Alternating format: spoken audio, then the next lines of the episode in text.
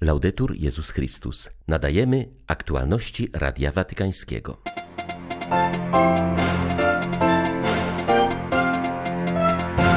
Papież wzywa do modlitwy za udręczoną Ukrainę oraz piętnuje przemoc i staje w obronie dotkniętej agresją ludności w Kiwu Północnym, w Demokratycznej Republice Konga.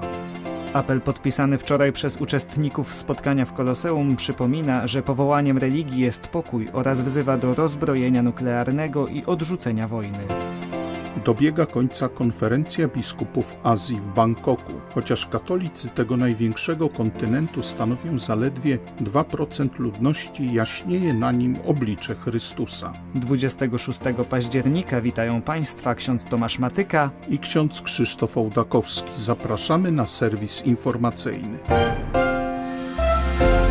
Pan nigdy nas nie opuszcza, a mając go blisko siebie, możemy pokonać każdą pokusę, powiedział papież podczas audiencji ogólnej. Franciszek zwrócił uwagę, że rozeznanie jest związane ze sferą uczuć i emocji, ponieważ Bóg przemawia do naszego serca. W tym kontekście podjął temat strapienia, nazywanego przez świętego Ignacego ciemnością w duszy, która pozostaje smutna i jakby odłączona od swego Pana i Stwórcy. Ojciec Święty zaznaczył, że strapienie może odegrać zbawienną rolę w życiu duchowym, ponieważ wyraża się w wyrzutach sumienia, które odczuwamy, popełniając zły uczynek. Dają one okazję do przemiany życia na lepsze. Ważne jest, aby nauczyć się odczytywać smutek. Wszyscy wiemy, czym jest, ale czy potrafimy odczytywać jego sens?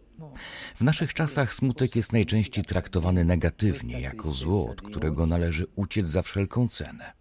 A tymczasem może być on nieodzownym bodźcem do życia, zapraszającym nas do odkrywania bogatszych i bardziej płodnych krajobrazów, na które nie pozwala ulotność i rozproszenie. Święty Tomasz określa smutek jako ból duszy. Jak nerwy ciało, budzi on naszą uwagę na pojawiające się niebezpieczeństwo albo na lekceważone dobro. Dlatego jest on niezbędny dla naszego zdrowia. Chroni nas, abyśmy nie szkodzili sobie i innym. O wiele poważniejsze i bardziej niebezpieczne byłoby nieodczuwanie tego uczucia i pójście naprzód. Smutek czasami działa jak semafor. Zatrzymaj się, zatrzymaj się. Pojawia się czerwone światło. Zatrzymaj się.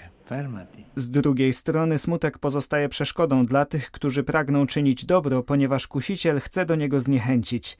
W takiej sytuacji należy postępować w sposób dokładnie przeciwny do tego, co jest nam sugerowane i zdecydowanie kontynuować to, co postanowiliśmy uczynić.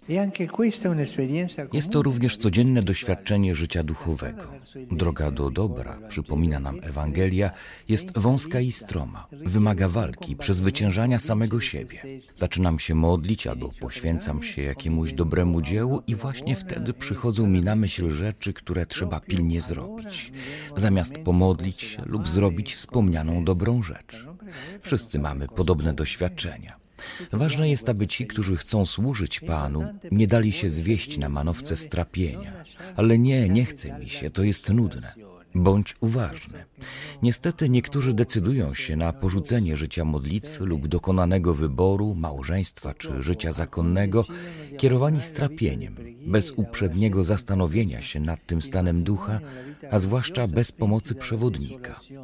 Mądra zasada mówi, żeby nie dokonywać zmian, gdy jest się strapionym. To następny okres, a nie nastrój chwili, ukaże dobro lub brak dobra naszych wyborów. Papież nadal wzywa do modlitwy za udręczoną Ukrainę, aby Pan chronił atakowanych ludzi i doprowadził do trwałego pokoju. Franciszek modlił się także dzisiaj za ofiary ataku w Kiwu Północnym, który w ostatnich dniach kosztował życie bezbronnych ludzi, w tym siostry zakonnej opiekującej się chorymi. Z przerażeniem patrzymy, jak kolejne wydarzenia plamią krwią Demokratyczną Republikę Konga.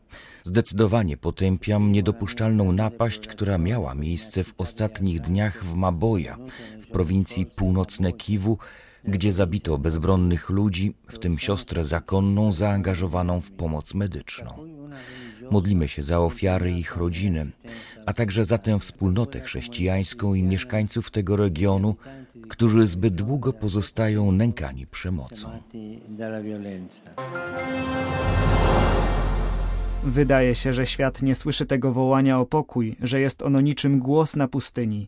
Wciąż trwają bowiem te okrucieństwa, tak blisko nas, mówi Radiu Watykańskiemu Edith Brook po wczorajszym międzyreligijnym spotkaniu w intencji pokoju w rzymskim Koloseum. Odbywało się ono pod hasłem Wołanie o pokój. Edith Brook to żyjąca we Włoszech węgierska Żydówka, jeden z ostatnich świadków Holokaustu, była więźniarka obozu w Auschwitz. Przyznaje, że w szczególny sposób przeraża ją otchłań, która pojawiła się w Europie przed ośmiu miesiącami i sytuacja młodzieży. Choć nie jest to podobne do Shoah, to jednak dla mnie przeżywanie tego dzisiaj jest czymś nie do zniesienia. Jest mi przykro przede wszystkim ze względu na młodych, którzy po raz pierwszy w swym życiu widzą wojnę i muszą oglądać te okrucieństwa człowieka. Trudno przewidzieć, jak bardzo wyjdą z tego poranieni. Obawiam się, że mogą stracić nadzieję, wiarę w przyszłość. Przykro mi, bo sama to kiedyś przeżyłam, a teraz oni widzą to na własne oczy. To straszne, ale młodzi nie mogą stracić nadziei. Nawet w największej ciemności jest trochę światła. Można znaleźć trochę człowieczeństwa, które każdy z nas musi w sobie rozwijać z dnia na dzień, aby nie dawać pożywki złemu, które jest w nas. My, wierzący, powinniśmy podejmować wysiłek w sprawie pokoju na wszystkie możliwe sposoby. Tak wskazuje specjalny apel podpisany przez przywódców religijnych. Niestety, również między nami wielokrotnie wprowadzaliśmy podziały, nadużywając świętego imienia Bożego. Prosimy o przebaczenie w pokorze i ze wstydem, dodaje dokument, zaznaczając, że pokój stanowi powołanie każdej religii. Aby podkreślić ciężar obecnej sytuacji na świecie, wskazano na różnorodność form wyzysku dotykającego wielu ludzi. Mówiła o tym m.in. Alicia Peresutti, założycielka i dyrektorka argentyńskiej organizacji pomocowej Vinculus Enret. Mój brat i moja siostra są poddawani wykorzystywaniu, torturom, wszystkim możliwym okrucieństwom w jakimś klubie nocnym, w podziemnym warsztacie tekstylnym, na stole operacyjnym, gdzie wyciąga się z nich organy na handel, w studium pornograficznym, albo z pistoletem w jednej dłoni i z zabawką w drugiej. Mój brat i moja siostra przeżywają nieskończoną drogę krzyżową, której każda stacja przewyższa cierpieniem poprzednią. Nasi bracia lub nasze siostry, będące dziećmi, młodzieżą, dorosłymi czy nawet starszymi osobami, są uwięzieni w sytuacji współczesnego niewolnictwa, pozostawiającego bolesne znamiona na całe życie. Na poziomie światowym poczyniliśmy postępy w kwestii ścigania zbrodni, ale niewiele zrobiliśmy co do wspierania ofiar, ponieważ państwa nie chcą wydawać pieniędzy z budżetu na tych, których uznaje się za wyrzutki społeczeństwa, odrzuconych. Podczas spotkania w Koloseum swoje świadectwo wygłosiła również Ester Iweze Adaeze, która opuściła swoją ojczyznę, Nigerię, w wieku 23 lat. Dostała się do Libii, gdzie dręczono ją przez kolejnych sześć lat. To było okropne. Widziałam ludzi umierających tuż obok mnie. Byłam tak chuda i chora. Nawet więżący mnie uznali, iż umrę i mnie wypuścili. Kiedy niektórzy z nas dostali możliwość opuszczenia Libii na łódkach, odczuli to jako możliwość uwolnienia od owych tortur, przez które przechodziliśmy. Tak bardzo baliśmy się podróży przez morze, prawie żaden z nas nie potrafił pływać, ale ryzyko śmierci na wodzie było lepsze od cierpienia w obozach detencyjnych. W tamtych chwilach modliłam się do Boga, aby mnie uratował i otrzymałam łaskę bycia włączoną w projekt korytarzy humanitarnych z Libii. To było jakby bramy piekła się otwarły i wreszcie ujrzałam jakieś światło. Aniołowie zstąpili, aby otworzyć więzienne kraty. To było zbawienie dla mnie oraz dla innych w moim samolocie. Podróżowałam z dokumentem, z wizą. Powitano mnie z kwiatami i uśmiechami. Tak wyglądało zmartwychwstanie. Dziś jestem wolna w tym pięknym kraju. Jestem osobą, człowiekiem. Nie boję się już chodzić po ulicy. Uczę się włoskiego. Pragnę dać coś od siebie dla tego kraju.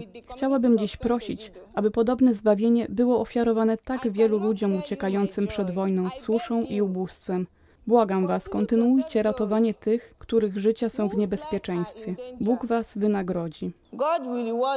Apel podpisany przez przywódców religijnych stanowi odpowiedź na wszystkie te tragedie. Dokument wyraźnie wzywa do całkowitego rozbrojenia nuklearnego i do odrzucenia wszelkiej wojny na rzecz pojednania oraz dialogu.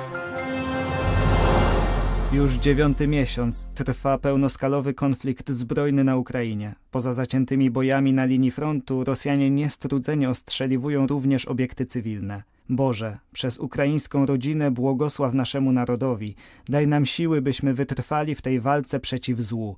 Modlił się w swoim dzisiejszym orędziu arcybiskup Światosław Szewczuk. Wczoraj osobliwo my modliliśmy za miasto Dnipro. Wczoraj szczególnie modliliśmy się za miasto Dniepr, gdzie nasi obrońcy mężnie zestrzelili rosyjskie rakiety, ale mimo wszystko doszło do tragedii na jednej z tamtejszych stacji paliw i zginęli ludzie. Wielu zostało rannych.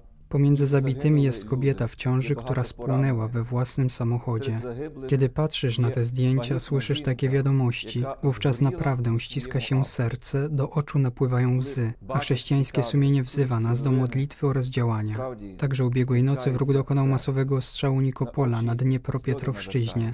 To wielkie centrum przemysłowe. Mamy tutaj jaskrawy przykład, jak agresor nie tylko atakuje na linii frontu, ale próbuje bombardować okoliczne miejscowości, niszczyć infrastrukturę naszych miast i wiosek, przestraszyć naszych cywili. Starają się wyrugować Ukraińców z ich ziemi. To jest wojna na wyludnienie, aby jak najwięcej Ukraińców porzuciło własną ojczyznę. A jednak Ukraina stoi, Ukraina walczy, Ukraina się modli.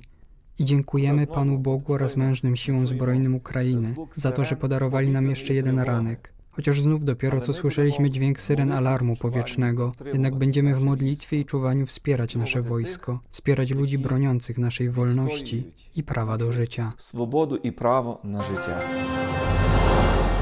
Dobiega końca konferencja generalna biskupów Azji w Bangkoku. Spotkanie zgromadziło ponad 200 hierarchów. Zwrócili oni uwagę, że chociaż katolicy w Azji stanowią zaledwie 2% populacji, to dzięki nim oblicze Chrystusa pozostaje nadal obecne na tym kontynencie. Owocem spotkania będzie przesłanie do narodów kontynentu i końcowy dokument, który stanie się rodzajem duszpasterskiego planu dla całego miejscowego kościoła, mówi kardynał Charles Bo, arcybiskup Rangunu w Birmie.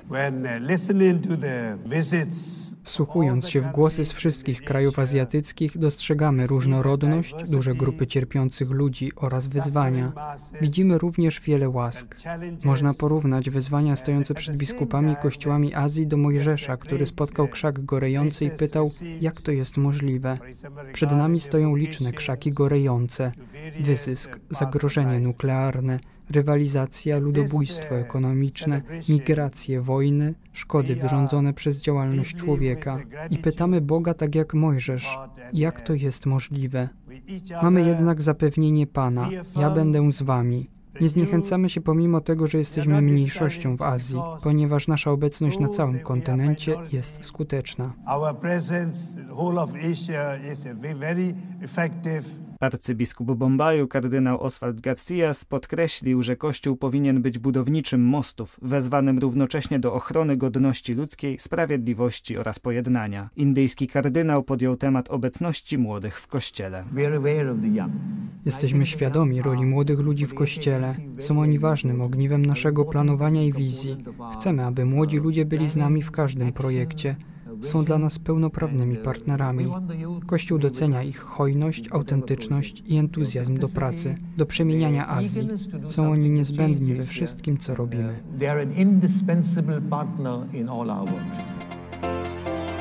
Były to aktualności Radia Watykańskiego. Laudetur Jezus Chrystus.